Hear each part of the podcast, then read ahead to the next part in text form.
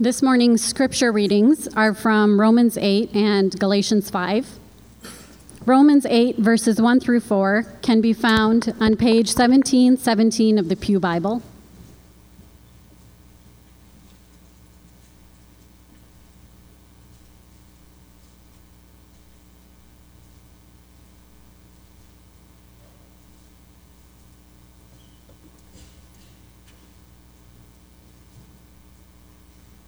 Therefore, there is now no condemnation for those who are in Christ Jesus, because through Christ Jesus, the law of the Spirit who gives life has set you free from the law of sin and death. For what the law was powerless to do, because it was weakened by the flesh, God did by sending his own Son in the likeness of sinful flesh to be a sin offering. And so he condemned sin in the flesh in order that the righteous requirement of the law might be fully met in us who do not live according to the flesh, but according to the Spirit. Galatians 5, verses 24 to 26, can be found on the bottom of page 1773.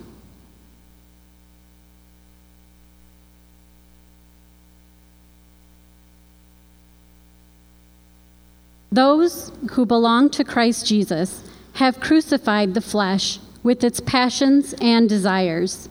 Since we live by the Spirit, let us keep in step with the Spirit.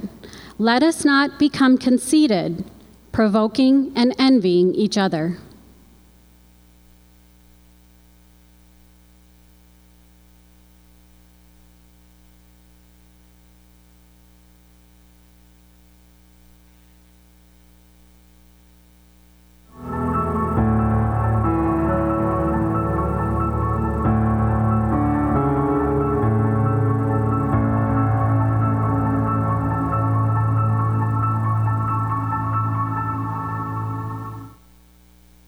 Talking? You want me to talk? Yeah. okay. Put me under the lights. Oh. I'm Beth Williams. I'm a mom. I've got four kids 17, 12, 10, and surprise, seven months. but one of the things that I've learned about this is that walking with Jesus is a lot of improvising. The Jesus Lunch got started during preseason of high school football, and um, there was a car accident. Thankfully, all of them were okay, but it was a little bit of a wake up call for us as parents and our kids to be like, holy cow, like you could have died easily today and not just you but your friends and do your friends really actually know what you believe do they know like if they were to die today where would they end up so we said let's take our kids lunch and then have them invite their friends. And we're going to go through the basics of christianity. Who is god? Who is jesus? Is there a heaven and hell? What is the bible? Is the bible true? All of those basic things. Um, and so that's what we did. We invite we told our kids invite your friends we'll bring food and that's how the Jesus Lunch got started. We started off with 40 kids that first week, between our kids inviting their friends, that went up to 100 the next week, it went to 150 the following week. Um, just this past Tuesday, we had 625 students, and we'll plan for close to 700 next week we were super invested in our own kids of how to help them navigate through high school of you have all of the world right there you have temptations of everything. Everything the world has to offer is right there in high school. And you're trying to navigate your own child through that. So you're like, bringing a few more on is not a big deal. Looking back, it's so clear. At that moment, you were just kind of like, sure, I can make cookies for 40. Oh, sure, 100 cookies? No problem. I would also say, though, that there have been numerous times where we're like, oh my goodness, this is exhausting so the summer, we all fasted, we prayed, and we got back together and we said, okay, so what do we do? What do we do moving forward? And I kind of came to this conclusion what would be more important and more impactful for the kingdom than this, where there's hundreds of kids showing up every week to hear the gospel? I have often thought about the Jesus lunch that I would look back with regret if I hadn't done it.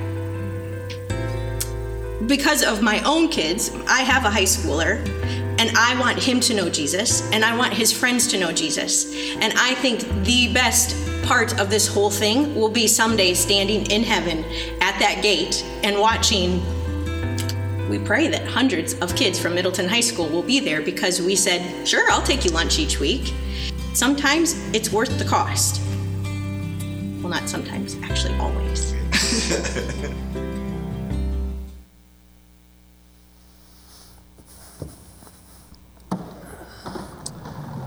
Everybody.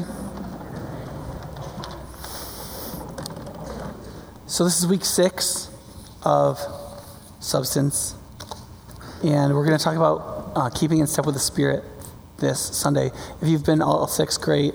There's like a cookie you get on the way out. But if you haven't, um, let me just catch you up if you haven't been here. Uh, one of the things that Jesus taught was that the normal thing that human beings do is they just want to have everything. And so they just keep all their options open. They try to have everything. And the problem is, is that you don't have everything. You, you end up with nothing yourself because what happens is by trying to get everything, you can't be one person with integrity. You get torn in so many pieces that you're all torn apart inside, even if you're grabbing a hold of lots of things in your life. And it's, it's really destructive, and you feel anxious and upset and worried and angry and frustrated at God and resentful and you, all your compulsion to do all kinds of things. And it's really a terrible way to live. And Jesus said, that's what will always happen if you try to have me and the world, right? He called it the God mammon. He's like, the problem is not that it is not your first religion that you believe in Jesus. The problem is you have two religions. you believe in the God of God Jesus, and you believe in the God mammon, and you're trying to worship both, and you just can't have two masters. You can't be torn in two forever. You have to be single, right? And he said the way to do that is to throw away the God mammon and to seek God and his kingdom and his righteousness. And then everything else you need will be added to you, the Bible says. And his kingdom is what he's doing, right? His righteousness is his character. Now, um, so we, the way we talk about this is in order to pursue seeking God and his kingdom and his righteousness, there are like four marks of spiritual substance, but there are also four pursuits. If you want to pursue God and not mammon, there's basically four pursuits. If you read the whole Bible, that just keep coming up again and again. There is self sacrificial love, that the goal or end of everything that we do is self sacrificial love, the true good of another, right? The second is the mind of Christ, that it says in Romans 12 that to be unconformed to the pattern of this world, but to be transformed by the renewing of our minds so we'll know what God's good, pleasing, and perfect will is, right? His kingdom and his righteousness. That we have to do, that there has to be a certain kind of strength because Worshipping mammon produces a kind of ungodliness that leads to weakness. We become these frothing, like vaporous, brittle, unflexible kind of creatures that can't really, like, actually don't have the strength to do anything. Right? We, we want to be loving. We think we know what the right thing to do is. We can't do it. Right? And so God has to build us a certain kind of virtue so that we can overcome the flesh, the compulsion that we do whatever we want, but also so that we don't need a law to control us. We're supposed to be free of the law too, because what freedom is supposed to look like spiritually is that we can do all the good, and laws can never send us into all the good because they have to con- constantly control us, because laws are for bad people, right? And then lastly is in step with the Spirit. So one way you could think about this is, is that was, you know, self-sacrificial love, that's a pretty concrete thing, right?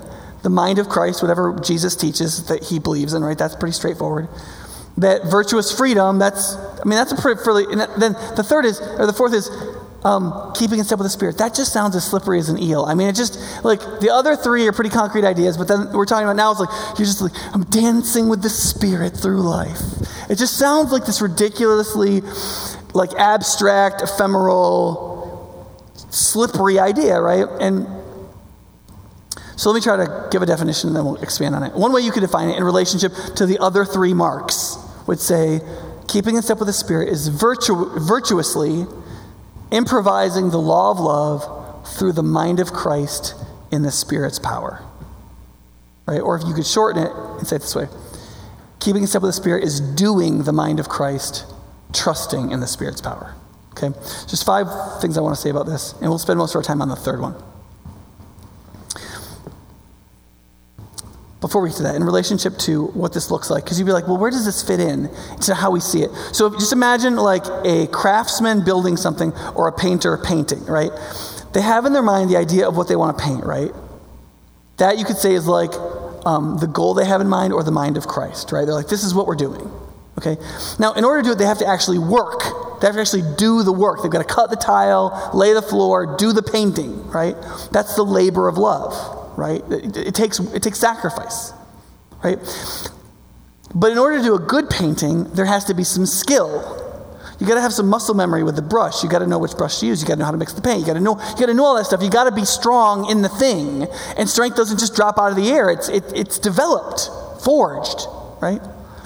But then there's when you're painting, there's a thousand or ten thousand little decisions that are made all through the process. I want to make that red a little darker. I need to use this brush, not that brush. This brush is a little too wet.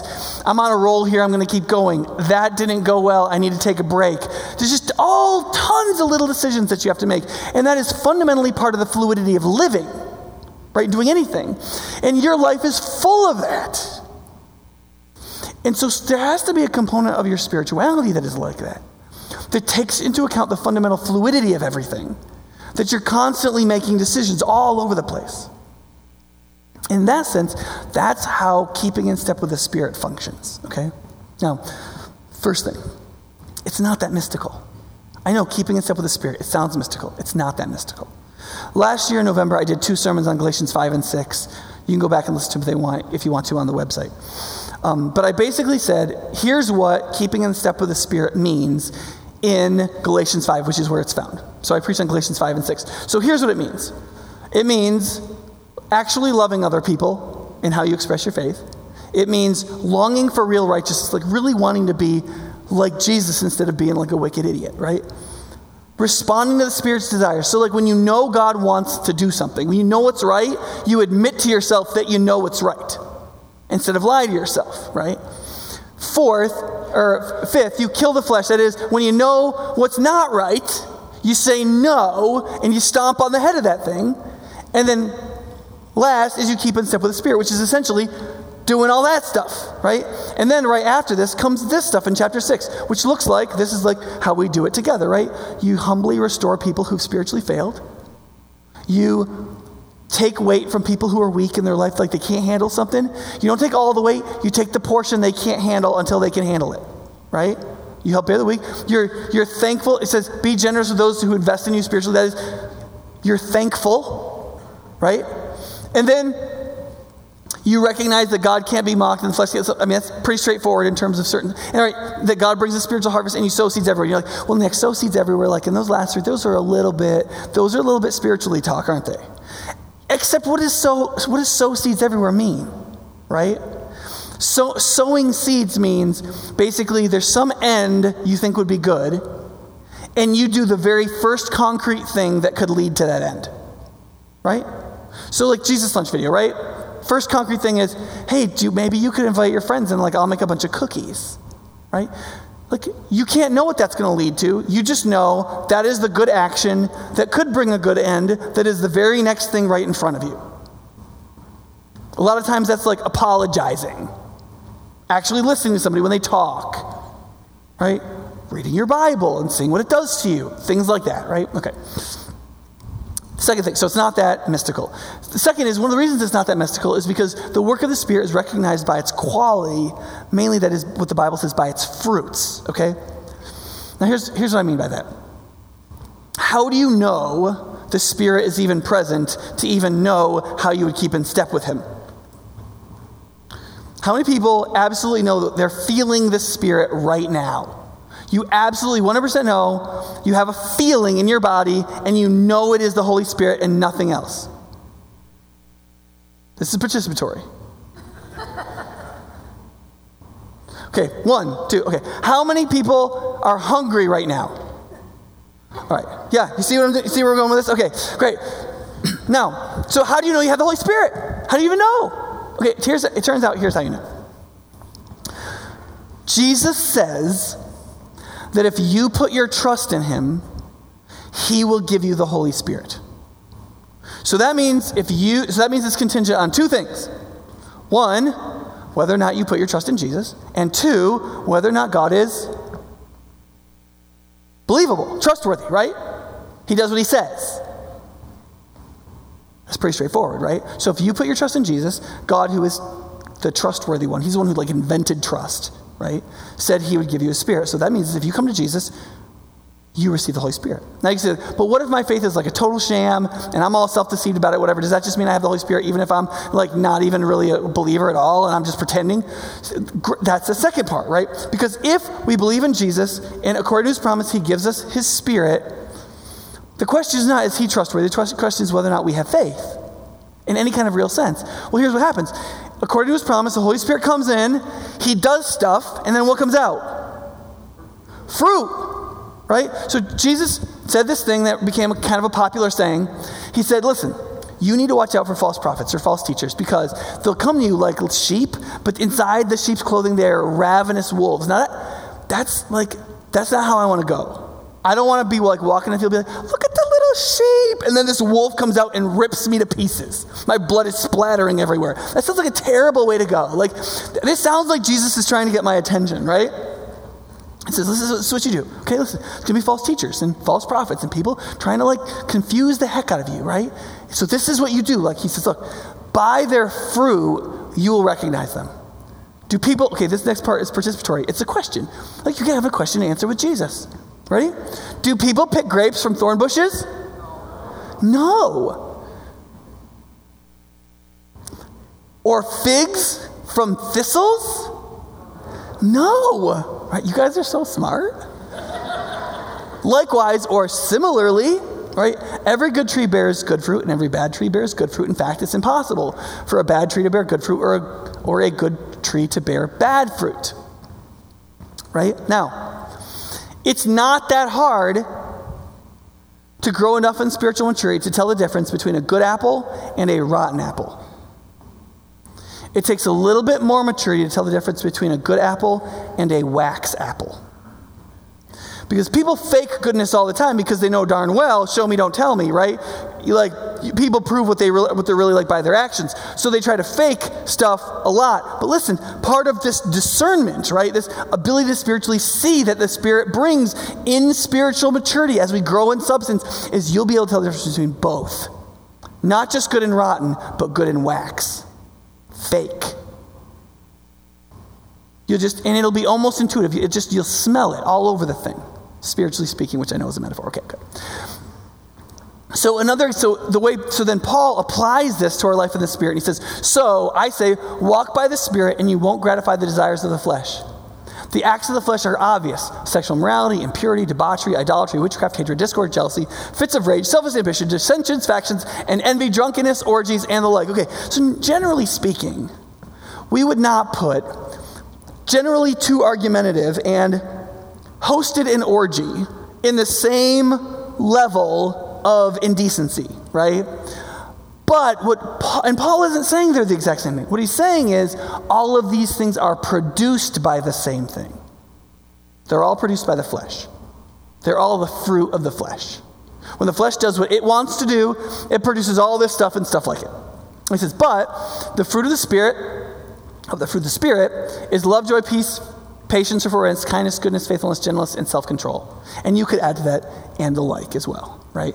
It's just like the work the acts of the flesh and the fruit of the Spirit are meant to be overlapping.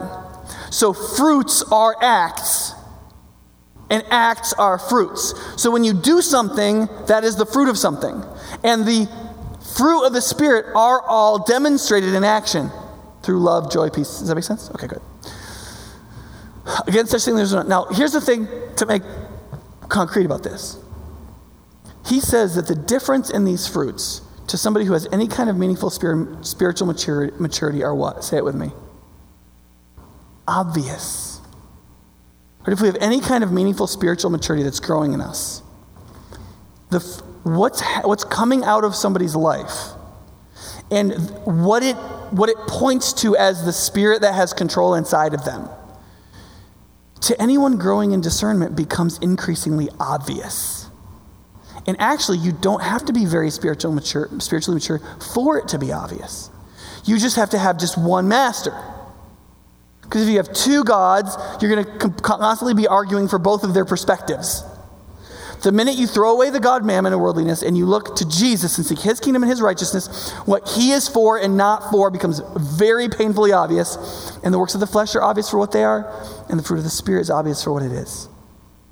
Now, one of the things that this assumes why does the Bible talk mainly about these two things? If you read the entire New Testament and you search the whole Bible for what it teaches about the work of the Holy Spirit, you will find a lot of talk about fruit and the effects of the Spirit and transformation, and a lot of talk about the promised, sealed, given Holy Spirit. And you will read virtually nothing about the felt Holy Spirit. Why is that? Can you feel the Holy Spirit? Sometimes, right? Do you constantly? Well, nobody raised their hand right now, right? So either our church like stinks, right? Or like it's not. And here's, here's why. It turns out that the Holy Spirit is a spirit, not a hormone. Okay?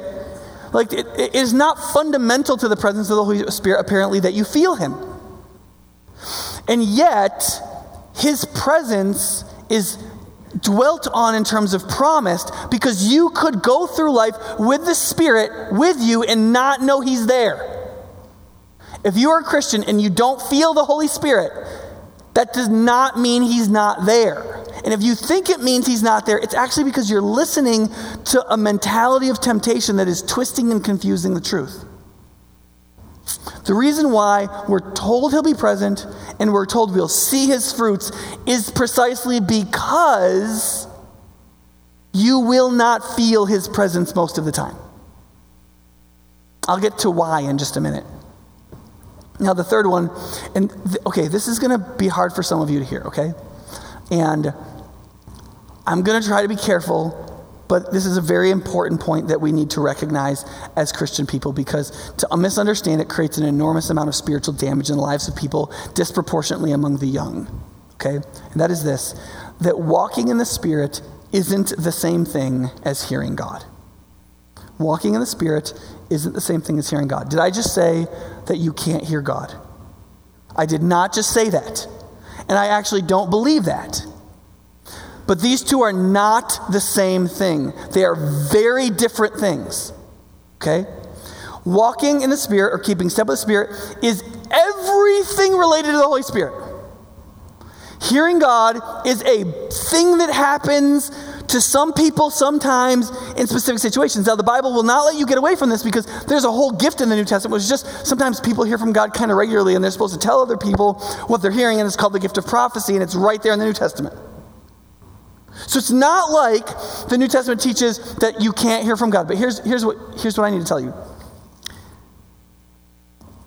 If hearing from God is a large part of your spirituality, or you've been told it should be a large part of your spirituality, let me just ask you this simple question. Can you name any passage in the Bible that teaches you you should hear from God? Like you should hear sentences and paragraphs, like in syntax, of clear language messages of what you ought to do. Because you see, that's what a lot of evangelical Christians think following the Spirit is like that God is going to tell them a sentence that's an imperative, go do such and such, or encouraging maybe like, you're fantastic, I love you. Or like, like there's going to be like a sentence and it's going to come in, you're going to know exactly what to do, and the question is just whether or not you'll do it, whether or not you'll be obedient. And if you're obedient, God will bless you and help you and whatever. And if you don't, then the Spirit will like go away until you do the last thing He told you. I've heard all kinds of stuff, okay? And here's what you're going to find when you read the whole Bible If you Google the Bible hearing God, you will get a pile of Bible studies on all the Bible passages that talk about hearing God, okay?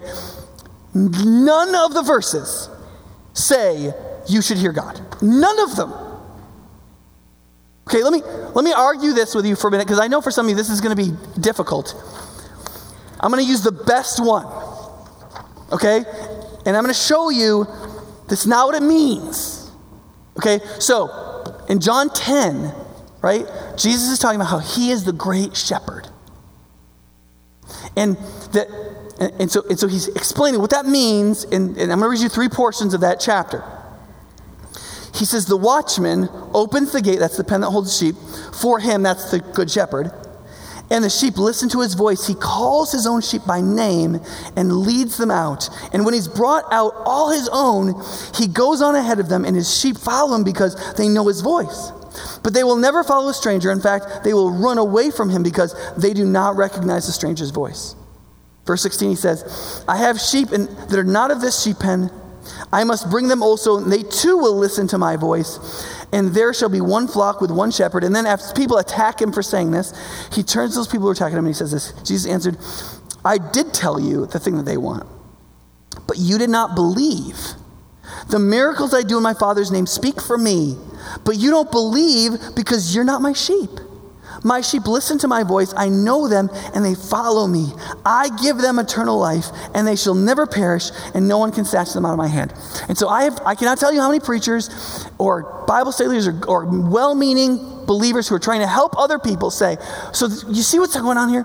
Is that if you believe in Jesus and you belong to him and you have the Holy Spirit, and the Holy Spirit is a teacher, and so he's going to teach you stuff. And like you'll, there'll be all kinds of voices inside of you, right? There might be like the voice of the flesh, and there might be the voice of your own conscience, and there may be the voice of like your mom judging you from years ago, and that smart professor that you're imitating but pretending you're not. And like there's all kinds of like voices, so to speak, in your head.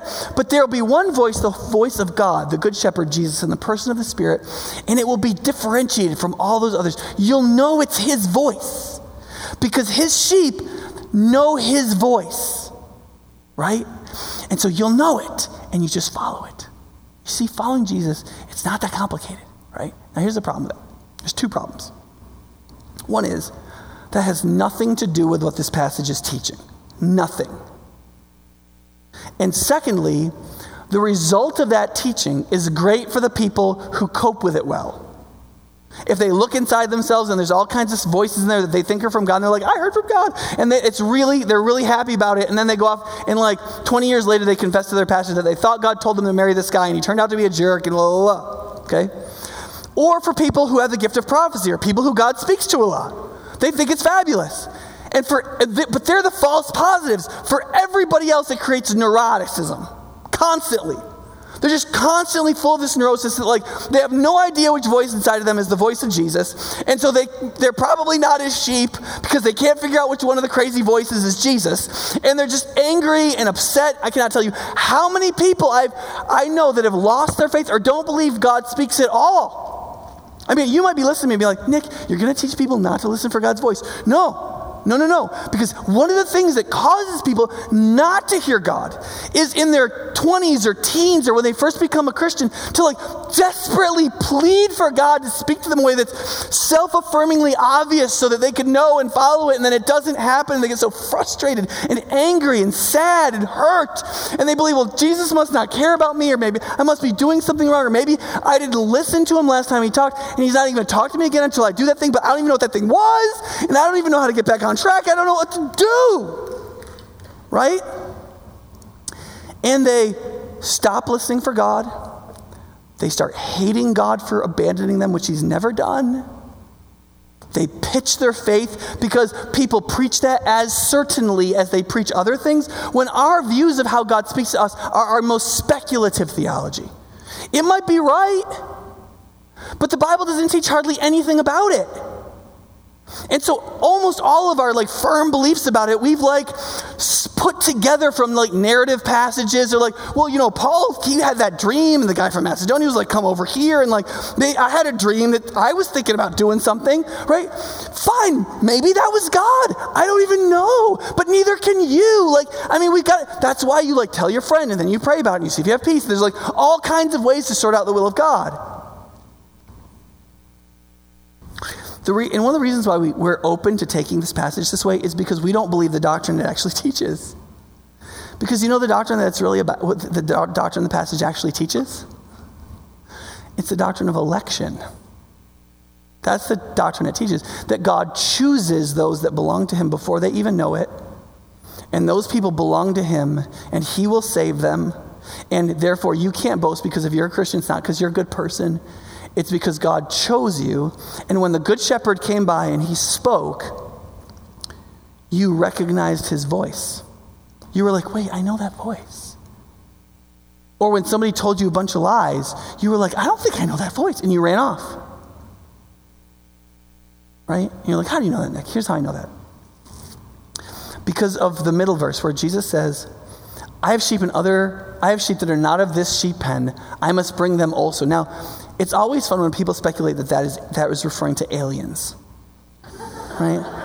So the sheep pen is the is the whole like earth, right? And Jesus is like, I got other sheep pens. He's like, are there what are there people in Uranus or something? I mean, like, I don't know what this is even about.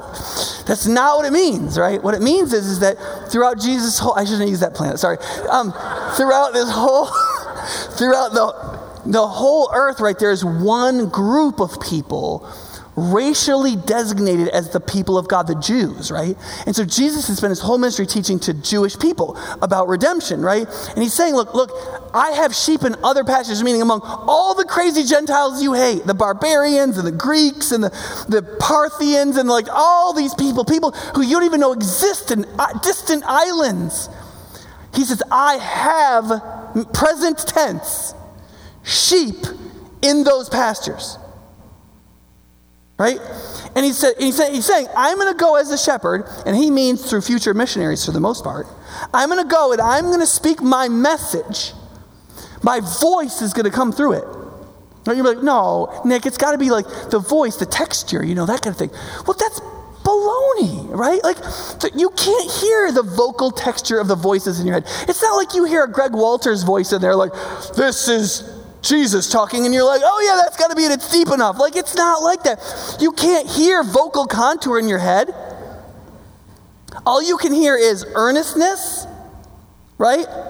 Person, whether the voice says you or I or we, right? Which, of course, your brain very, you can, your consciousness very easily makes up whatever it wants to, right? Or content, right? Well, earnestness isn't going to solve it. And whether if the voice in your head says you, that doesn't mean it's not you. Right? That's really naive to think that way, right? So it's content, which means you know from the content of the message it's God's voice. Which just means it's true in most cases. Well, is God the only capable being of speaking truth inside of you? Well, not if redemption works at all. If God regenerates the human heart and gives you his spirit and builds in you spiritual substance, the hope is, is that increasingly, an awakened, enlivened human conscience, the re- true new humanity God is making you, hopefully can say some like decent stuff. Right? But Jesus, and remember, Jesus, you get to the end of that passage, and Jesus says, Listen, the reason why you won't listen to me, he's saying to the teachers that are like, We don't like you. He's like, Listen, the point of this whole teaching I just did is, is that the reason you won't listen to me is because you're not my sheep. He said, I told you the truth. I did the miracles. And he says, What does he say? He says, Those speak about me, but you won't listen because you aren't my sheep. He doesn't say, If you don't listen, you won't be my sheep. He says, The reason you won't listen is because you're not my sheep. You see, the point of the passage is that if you have come to Jesus and you believe in him and you've put your trust in him and you're his sheep, it's because, not because you're a good person, but because he chose you. When you heard his voice, you recognized it as the shepherd and you came to the shepherd and he took you up into his arms and he says, No one can tear you away from me. Right? So listen, you don't have to hear God's voice in your head or your heart once in your entire life for you to know that you have heard his voice and you are the sheep in his arms that can't possibly be taken out of them. Do you understand me? Now, in addition to that, you might hear God's voice. That'd be great. But if you know that's not the central thing, you can allow for it, you can be open to it, but you won't be full of neurosis about it. And so God can speak to you, He might not speak to you. He might speak to you through the Bible. He might speak to you through your friend. He might do all kinds of stuff. He might speak to you in his providence. He might speak to you by allowing an enormous amount of suffering into your life. He might speak to you in lots of different providential or direct ways. Who knows? God is very creative. But it will be specifically fitted for exactly what you need to grow in substance. Right? Now, one of the places this ends up taking us is then, okay, well, Nick, if it's not me hearing like God's voice in my head, then what is it? Then how does it happen? Because isn't the Spirit inside of me, and doesn't He do things inside of me? So, like, what is it? What is it? What is it? How does it work? Then are you saying like it's more vague? right? And if you look at the way the Bible talks about it, it uses these idioms that you just you got to put a few of them together to make sense of it. So, for example, it says this: "So I say, live by the Spirit, and you will not gratify the desires of the flesh." For the flesh desires what is contrary to the spirit, and the spirit what is contrary to the flesh. So you see, that word desires is meant to be in both of those. He doesn't use the word twice, but the idea is, is that the flesh desires what is contrary to the spirit, and the spirit desires what is contrary to the flesh. Right? Now, what that means is, is that there is a way in which the spirit and the flesh express their desire inside of us. Okay? Now, the way, the way Paul talks about this in Romans 8 is this way. He says, Those who live according to the flesh have their, and look at this phrase, minds set on what the nature, that nature desires. But those who live in accordance with the Spirit have their minds set on what the Spirit desires. Okay, you got that? So there's these desires that are expressed. Those who live according to the flesh have their minds set on the desires of the flesh. Those who live according to the Spirit have their minds set on the desires of the Spirit, right? Now, and then it says this The mind set on the flesh is death, but the mind controlled by the Spirit is life and peace. Right? And then it uses controlled from there on in the passage, which is very interesting because it uses mind set and controlled interchangeably. Now that's really interesting because we wouldn't think of it that way. If I, if I said I have my mind set on the Packers this afternoon, you wouldn't think that that meant my mind is controlled by the Packers. Right? It's, it's partly a misunderstanding of how we make decisions. Now imagine for a minute you went into, let's say you liked ice cream and you went into an ice cream shop and there were like 15 varieties of ice cream. Now, I know that's not very many, but let's say they sold other things, right? And so you walk in and you, you, you narrow it down immediately to two options. There's like a roasted coconut option, and then there's the like always faithful mint chip, okay? And let's say they don't have a good chocolate. All right, so you're gonna make a decision between the two of them. Now, how do you make the decision between the two of them? All right? Now, in some ways it might be complicated, but in, you know, well, I remember this one, this when I was a kid, whatever. Ultimately, it comes down to this one of the two flavors holds the prevailing preference in your heart. It might be by 100%, it might be by 12%, it might be that you like the mint chip 50.2167452%, and the other one, you know, 45 something, right? The appropriate subtraction. but whatever the difference between the two options, one of them prevails as the preference of your heart. Okay, that language is from Jonathan Edwards' essay, The Nature of True Virtue. He said, we, we all think of our decisions as free and so on and all of that, but, but he said, ultimately, in every decision, the heart has a prevailing preference. And whatever that is, is what you're going to do. If you sin, it's because the sin and what you think you'll get out of it is the prevailing preference of your heart. If you don't, it's because you think following the Lord is going to be is the that, and what, what will result of that and what that means is the prevailing preference of your heart. Everything that you do shows that something based in it is the prevailing preference of your heart. It is the thing your mind is set upon, and therefore it controls your decision. And therefore, what your mind is set upon is what controls your actions. And either your mind is set upon the desires of the flesh or the desires of the Spirit.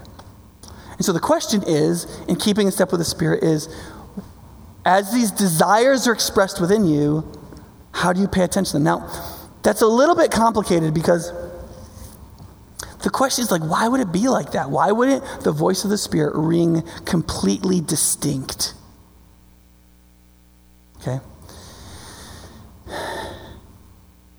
I'm entering the realm of speculation now. Okay? This is from 20 years of studying the Bible and theology and trying to find a clear answer for this. But this is, this is the best I've come up with. Okay? I believe that the, the way we're meant to live improvisationally, walking with the Spirit, requires a very high level of maturity. Okay? So think about improvisation. So, like, there's a guy, Scott Kyle, who goes to church here, and he, he's an artist, right?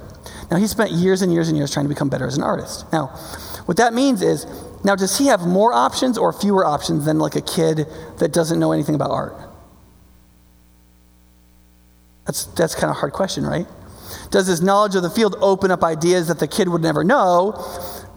Well, see, in some ways it narrows his options, right? Because as he got better at art, he like got rid of all the options that stink, right? So he doesn't sit down at a canvas and be like, maybe I should finger paint the heck out of this thing.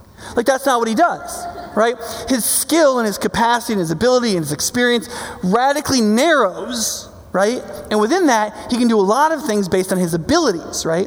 And it actually, in improvisation, it's maturity that makes improvisation possible. So, for example, one of the worst places to look for improvisation is a fifth grade girl basketball game, okay?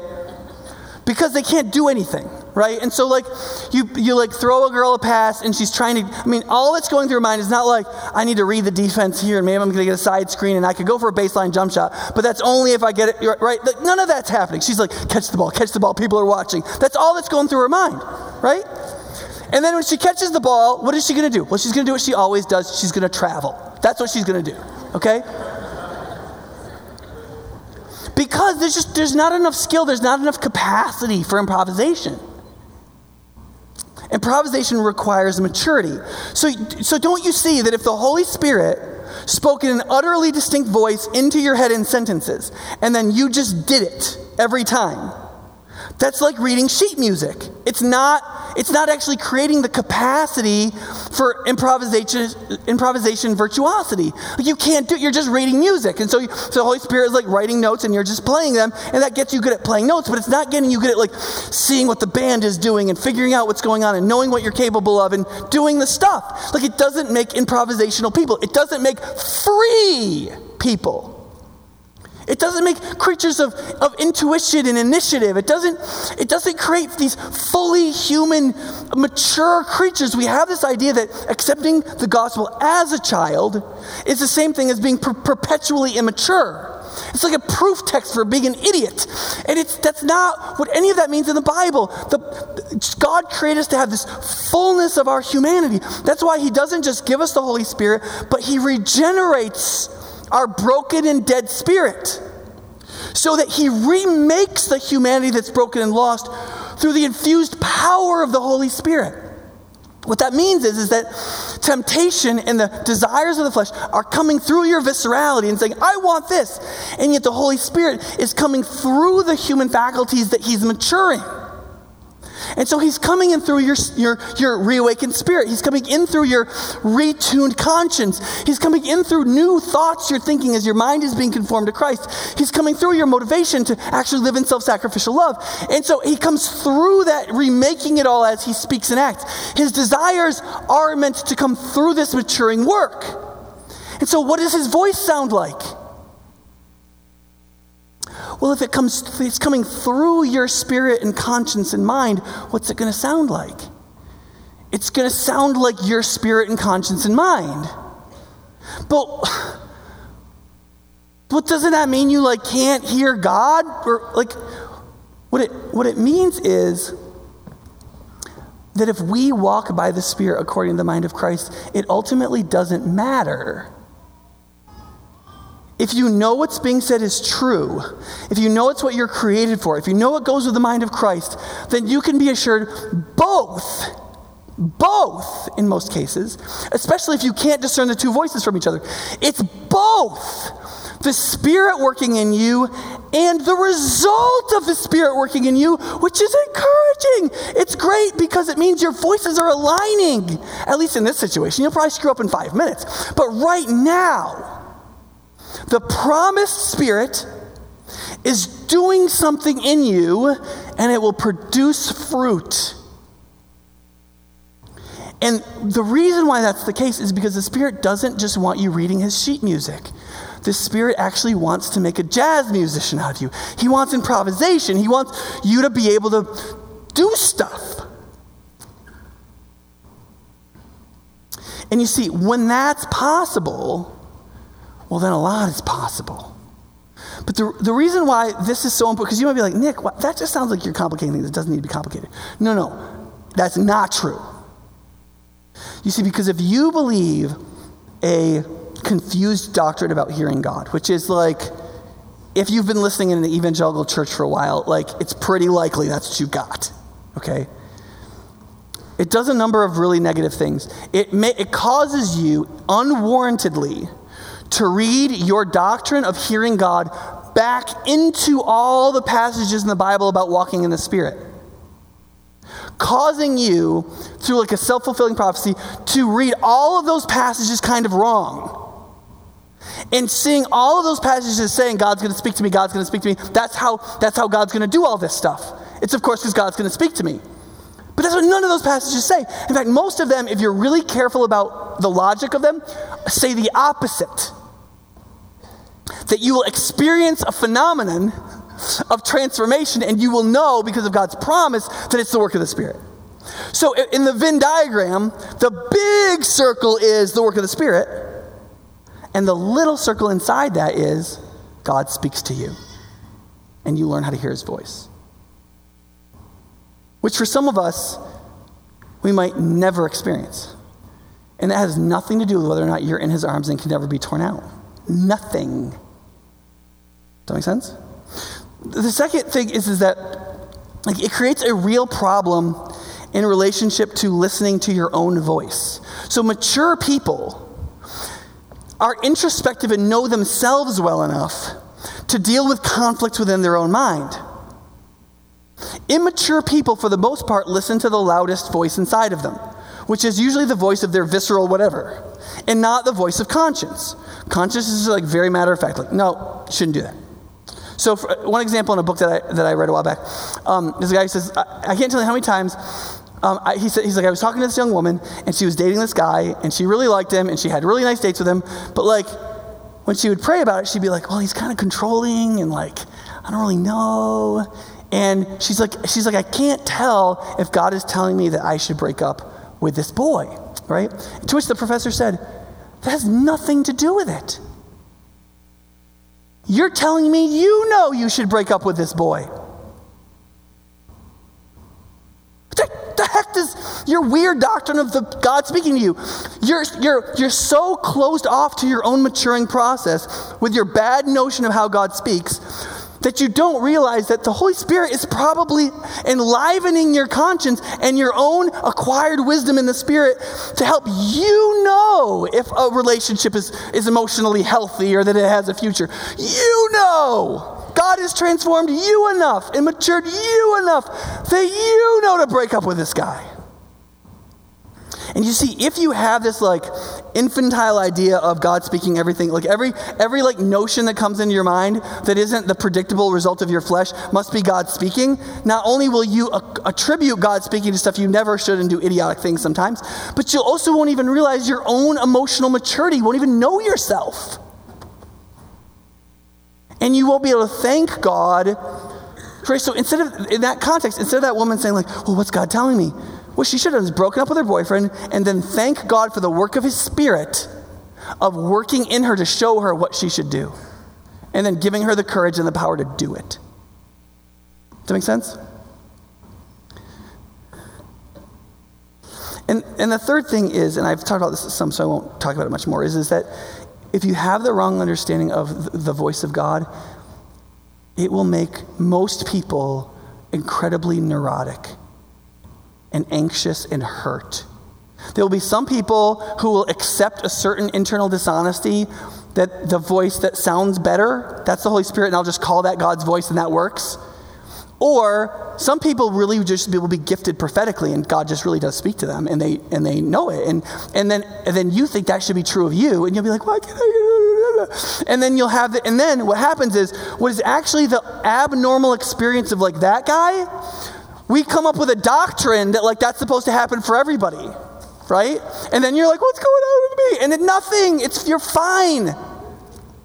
Have you heard the shepherd's voice? Do you, did you go to him objectively? Did you believe the gospel? You're his. Period. And so, what that means is not you don't have the Holy Spirit. What that means is you do have the Holy Spirit. You do have the Holy Spirit. He's there. He's working. He's working maturity in you so that you can be improvisational, so that you can be free of the law, so that you can walk in the Spirit and live in self sacrificial love and have the mind of Christ instead of just reading the Holy Spirit's sheet music every second right? And if you're immature in faith and you can't improv yet, there, there's always a few things you can do to improv. Like, always apologize. If you're like, at all think you should apologize, apologize in the most complete self humiliating way possible. This, it almost always works. And there's a bunch of things like that that you can do. And as you grow, you'll, you'll get the nuance of it a little better, right? there's this verse in, in, in 2 Timothy that says this For God did not give us a spirit of timidity. It's pretty likely he's referring. See, part of the thing is we, we read the word spirit in the Bible in all kinds of different ways. We don't know if the word spirit there should be capitalized or small case because we don't actually know if what Paul is saying is the Holy Spirit that God gave you or the nature of the spirit of the what God has given us in Christ. And here's the reason. It doesn't matter. It doesn't matter if it's the Holy Spirit Himself or the work of the Holy Spirit working redemption inside of us. This is true of both things. The Spirit God has given us is not a spirit of timidity or fear or anxiety about hearing His voice or whatever. He gives us a spirit of power, courage, love, and we often translate it like um, self control now, but it's literally the Greek word for prudence. Which, that's not a sexy word, right? You're like, that's like flannel and overalls. But listen, the experience of it is unbelievable because what prudence means is here's what prudence means you know what to do in the particular situation that you're in. That's what prudence essentially means. You have the proper sort of balance of spirit and maturity that when a particular thing happens, you know how to think about it, how to feel about it, and how to act towards it. That's an amazing gift. Like, like change the spell the word backwards and try to pronounce it, but like you want that thing. Whether or not you like the word prudence, you want that thing. That is the improvisational work of the Spirit, right? Which means that the where we probably will end up is this is that once we realize that the work of the Spirit is really concrete, it's not really that mystical. It is proven by its fruits, so you absolutely can't cheat, right? It's not like a facile kind of like hearing God's voice in my heart, but it is this whole multifaceted, everything that God is doing in you is by the Spirit, including if God speaks to you. But it's everything God is doing in you. He has spoken to you in the Bible and in His Christ. And He told you a lot.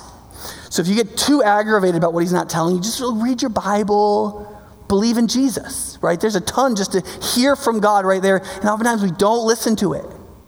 There's so much He's given, right? And then we have to live in this uh, improvisational way that has to come out of our maturity, which a lot of us we don't have. So that's why it's important to recognize that most of the references to the Holy Spirit in the New Testament refer to the Holy Spirit's presence as a presence of empowerment that the Holy Spirit comes with power. Sometimes that's power to like heal and destroy diseases and raise the dead and like, right? But the Bible, actually, one place, Paul says, the same power that raised Jesus from the dead is the power that's working to redeem you. So, your spiritual substance, the spiritual substance that's growing inside of you, the work of Christ that's making you into a mature creature, right? That's the same power that makes dead people alive again permanently. Okay, now think about that.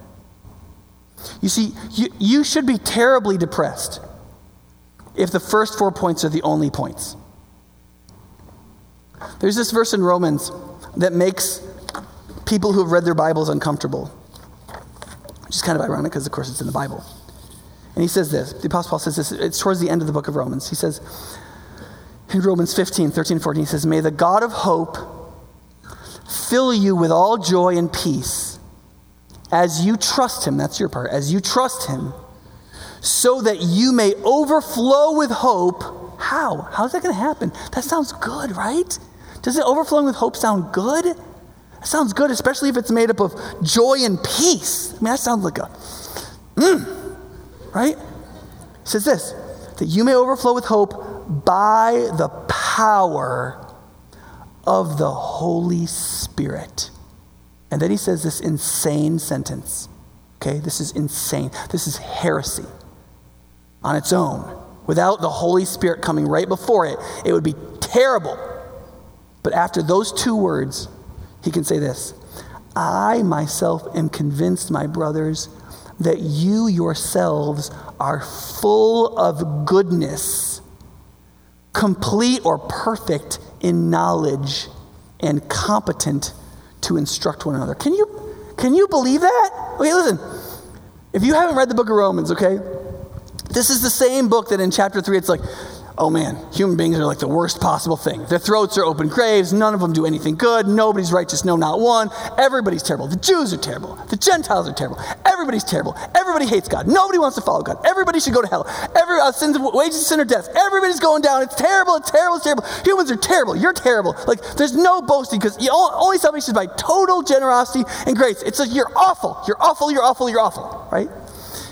All the way through till chapter four, right? And then chapter five, he's like, but listen, you know, God does crazy stuff in people, right? And so from chapters four and five, all the way through till this passage, he's talking about like the work God does in people through faith by the Spirit, right? And it is so profound that those ridiculously terrible human beings, which is us, he gets in and he says, listen, the God of all hope can fill you with joy and peace the kind that will so overflow your spirit that hope is spilling over the top. Hope in, in all good things, hope in the glory of God, hope in the beauty of the truth, just pouring over the top of you. You don't even have to be bumped to spill. You're just spilling everywhere because there's too much. There's something coming from the inside. And he says, it comes by the power of the Holy Spirit.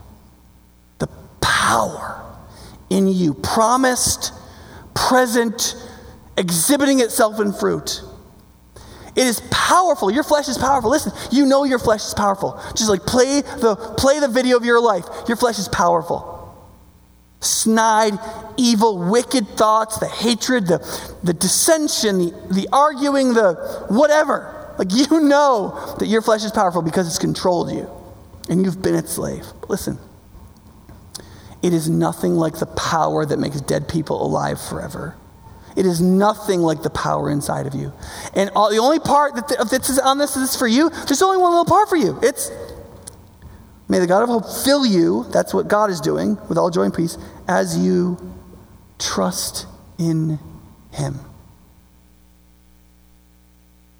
As you trust in Him, you hear the voice of that shepherd. He calls, and you say yes.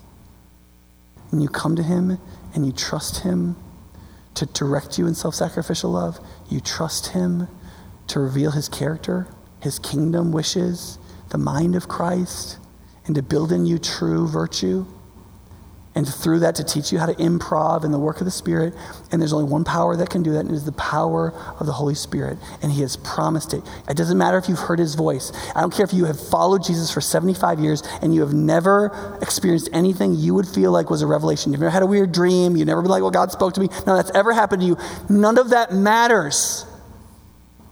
If you belong to the shepherd, you have the power that raised Jesus from the dead. If your life produced any of those fruits, you have the power that raised Jesus from the dead. Nobody will tear you out of his arms. Trust him. He might speak to you too. But man, that's cherries. That's not ice cream. That's not even dinner. Eat the wholesome meal of the promises of God and the work of Christ. And if somebody throws a cherry at you, like, catch it. Because it's fun and it's, it's extra and it's grace and it's just overflowing. Don't confuse the, don't confuse the fireworks that God pours out because He's so rich over you to think that that's the main thing He's doing. He wants you to have just one master so you're no longer torn. He wants you to seek His kingdom and His righteousness because it's the only thing worth seeking. And He wants you to trust Him so that the God of all hope can fill you with peace and joy that's overflowing in the power of the Holy Spirit. Let's pray. Father, please help us to either recognize your voice and come to you right now and believe, or to take comfort in the voice of the gospel over us, that you died and rose for us, called us to put our trust in you, and you enabled us to trust you. And therefore, you've given us your spirit. And we pray that you would help us to so trust you so that the, the desires of the Spirit would come into us and we would set our minds on them, that we'd set our passions upon them, that it would be the prevailing preference of our heart in every moment, and that we would walk with you and therefore beautifully walk by your Spirit through our lives, no matter how complicated they are, no matter how repetitive they are, no matter what they look like. we would walk with you. Help us, please, Holy Spirit, work in us in that way in Jesus' name.